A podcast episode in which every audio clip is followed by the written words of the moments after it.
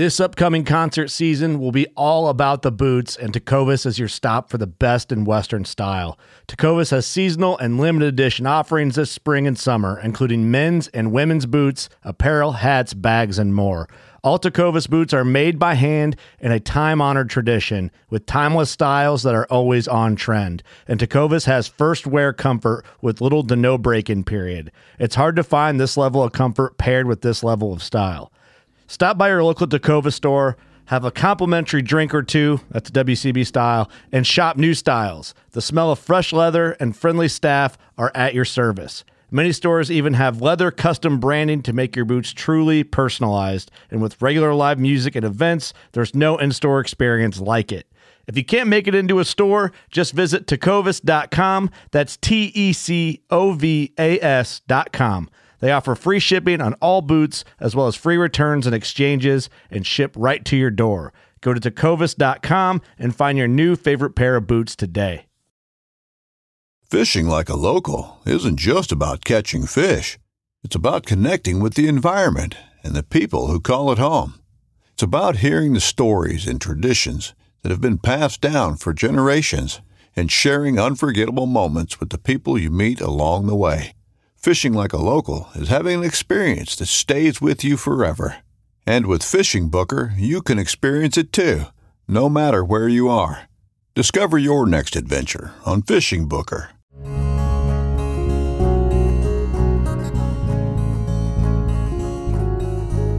Welcome to the Casting Across Fly Fishing Podcast. I'm Matthew of castingacross.com, where I explore the quarry and culture of fly fishing. Now, in the off season, you have a really good opportunity to get some good work done.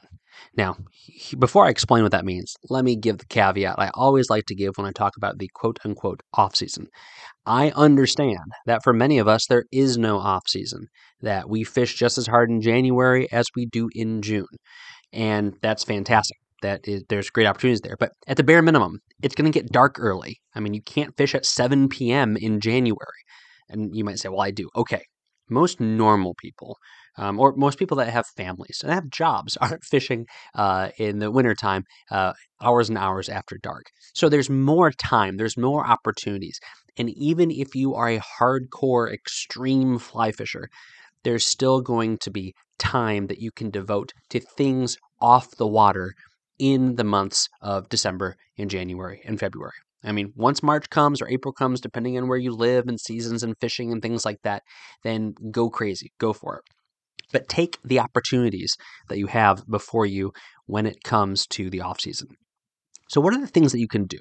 So, some of these things are things I've discussed before, but uh, I, I want to talk about them because they've been on my mind as I have been anticipating uh, just getting a couple things taken care of before the season kicks off here in New England in the next couple of months.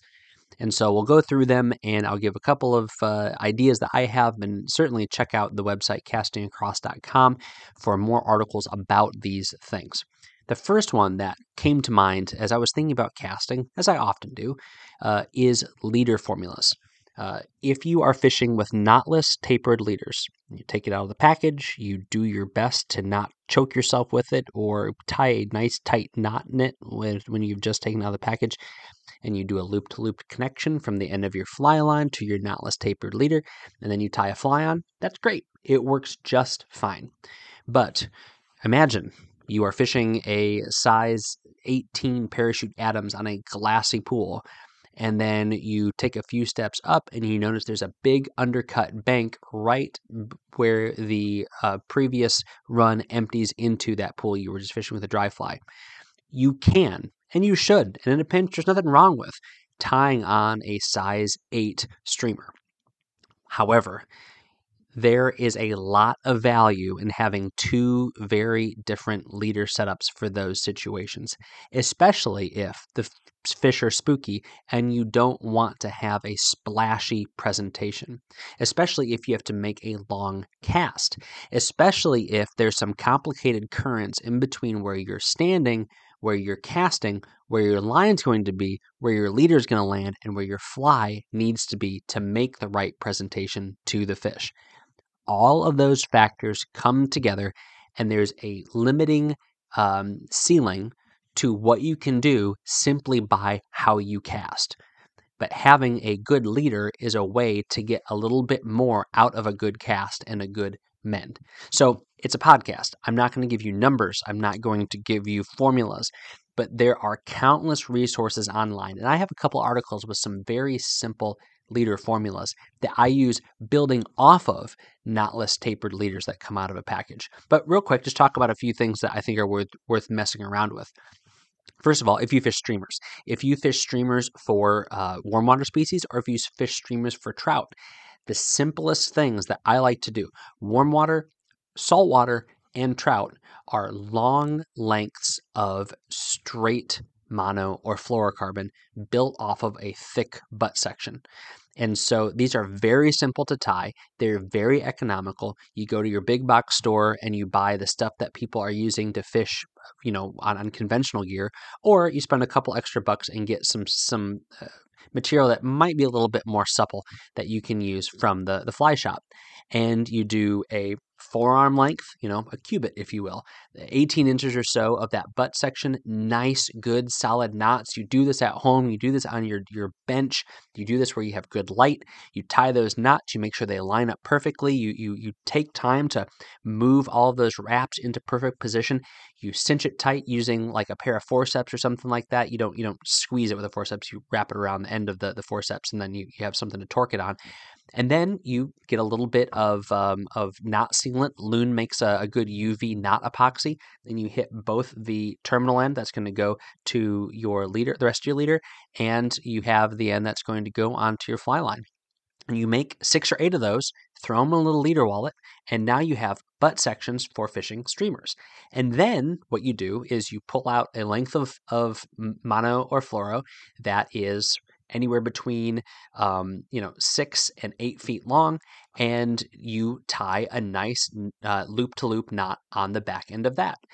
I believe that under uh, all but the most extreme conditions, when you're dealing with heavy mono or fluoro, and you know your 12 pound test, 14 pound test, something like that, as your tippet section, as long as you're tying really good solid knots and hitting them with a, a UV epoxy at home where you can pay attention to it, a loop to loop connection is going to work great. I catch big striper and I catch big warm water fish with loop to loop connections from uh, leader, uh, like tippet section to leader section, leader section to uh, terminal end of the the uh, fly line. Um, is it what I'm going to use for every situation? No, but it definitely works. Now, a this is a very simple formula. I mean, you know, like a 35 pound test uh, butt section and then a 12 pound test straight section.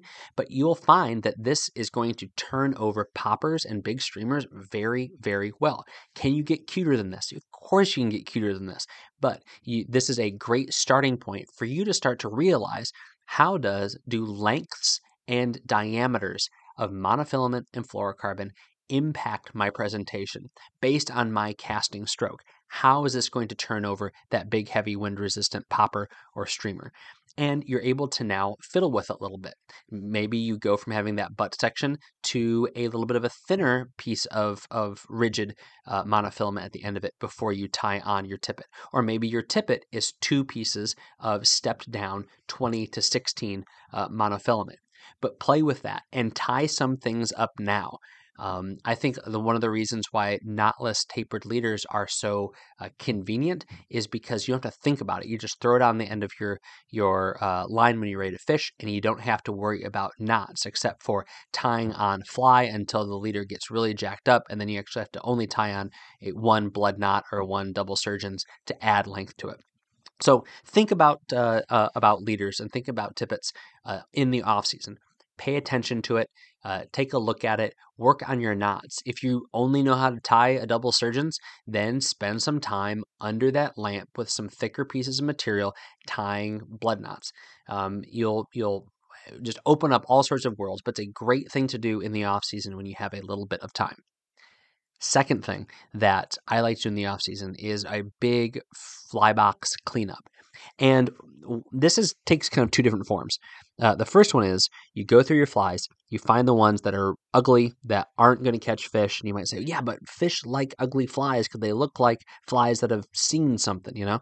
Well, that might be true, but there gets to be a point where the thread has all come off and there's no more wings and the hackle's a little bit chewed up and the tail is very, very sparse, where it would catch fish if you, you know, had been using it all day and you keep catching fish on it but that is the sign to you that you need to tie up or purchase six more of whatever that pattern was. Also look for rust. You know, get under good light if you need magnification, or you know, then look at all of the hook eyes. Is there rust on the hook eyes? Is there rust on the hook bends? Are there barbs that need to be pinched down? Are there hook points that need to be sharpened?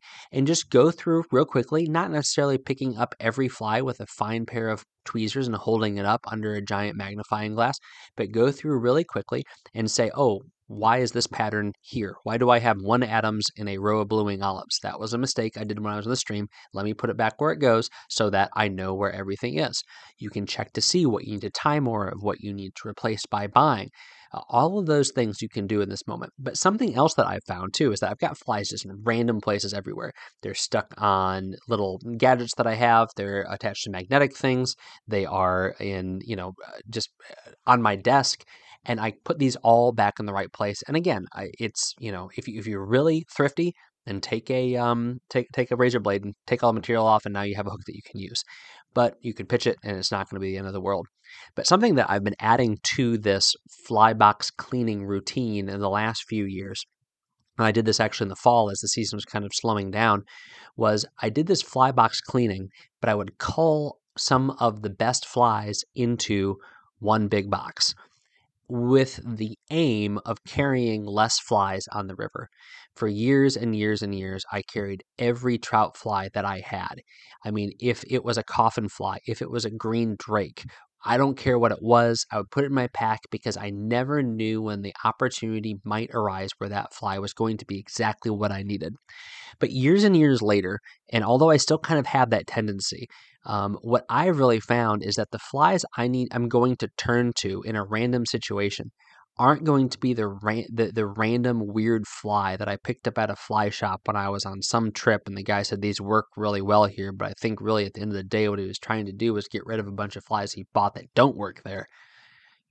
What really I think I do is I don't turn to those flies, I turn to my confidence flies. I turn to the flies that I am going to know I want to fish under diverse circumstances. So I've got the flies that I know are going to be within the normal range of food sources and forage for the fish in that stream, and then I have my confidence flies.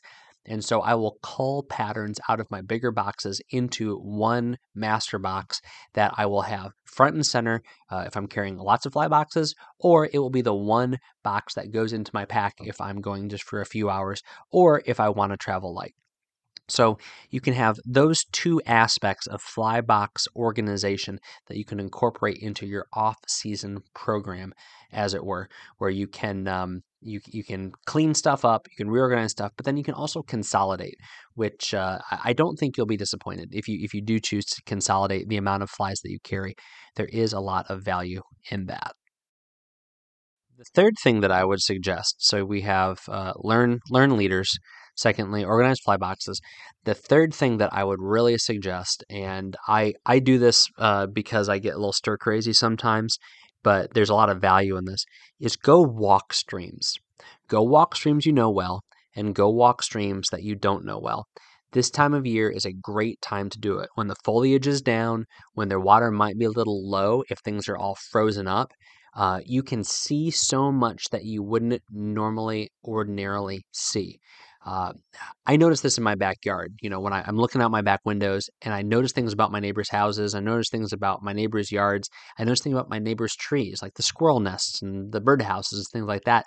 think, well, how long has that been there? Well, it's always there. It's just that there's usually tree leaves up in the trees, and even early spring buds and late fall, you know, those last few leaves that are hanging on obscure your view significantly.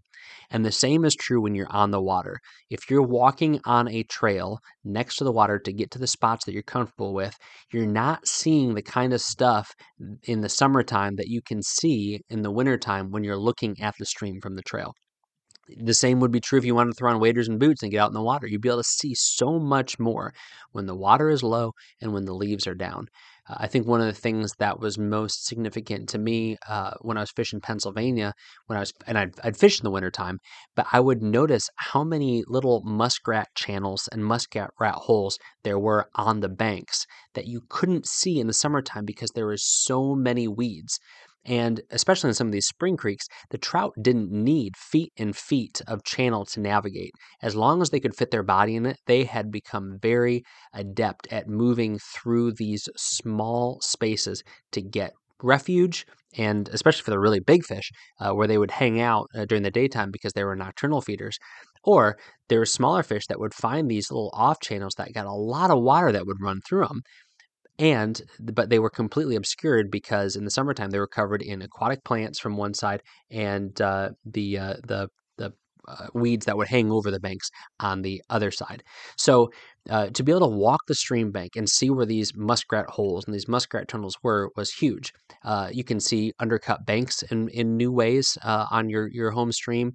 Uh, you can see also this is a big one where is the are there spring seeps i've talked about this when we talk about scouting water before but in the wintertime if you see a bunch of green foliage on the water and um, uh, from from the bank you can definitely see those things in a new way in the wintertime. Plus it's just good to get out and it's always good. It might not be the most fun thing in the world but it is always good to look at your stream observe the water that you're going to be fishing without a fly rod in hand um, I feel like holding a rod and thinking about actively fishing, it takes up a chunk of our processing power that we would otherwise need to observe things uh, in, in, a, in a much more holistic way if we didn't have a rod in our hand and we weren't thinking about fishing. Uh, we often always have preconceived notions about where the fishing is going to be good and how we're going to be doing it. And so we might pass up very good water that if we were being objective, we would normally stop at and say, you know, this is worth fishing. But if we know that the pool above is where we caught a big fish, then we're going to probably bypass that first pool. Without a fly rod, you're going to be able to observe those things in a much more objective and probably more focused manner. Lastly, and this is uh, a perennial New Year's resolution, this is a challenge, this is whatever. Uh, make plans to fish new water. Make plans to fish new water. Now's the time to pick up the guidebook for your state or one of the adjacent states. Now's the time to dig through the Department of Fish and Game or Fish and Wildlife guide that you get when you buy your license. Now is the time to hop online look at the fly shops. Find a piece of water that you haven't fished before. It might be a river that you've driven over and driven past countless times. It might be a river that you have hiked next to. Um, it might be a pond that you have paddled or swam, but you've never fished there. Now is the time to make that a goal. Um, there can be a real uh, energy and a real drive when you plan on fishing someplace. I mean, think about think about how excited you get when you go on vacation. If you have gone on a guided trip or gone on a vacation or something like that, there's a lot of anticipation and a lot of planning. And a lot of these rivers that, you know, you take vacations on, that you get guided trips on are really, really, really good. Um, but some of that is the hype, the hype that is surrounding that water body and the hype that you build up. Um, if, if you catch a bunch of 16 and 18 inch trout on a guided trip, that's awesome. But wouldn't it also be awesome to catch a bunch of 12 and 14 inch fish on a trip that you put to a local water together on your own that you had been excited about? And that excitement is going to pay off in that moment on the water where your hard work is what causes that experience to materialize.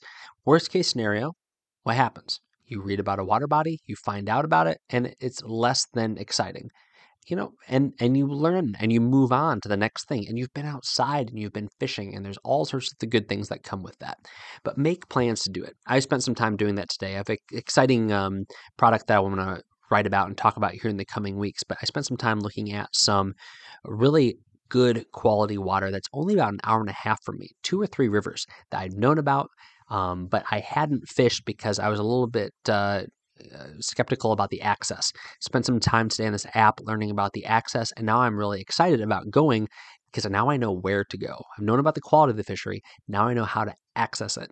And so utilize uh, all the resources that are out there. Like I said, I'll talk about a cool one here in the next couple of weeks about how you can figure out access, but start to put those plans together.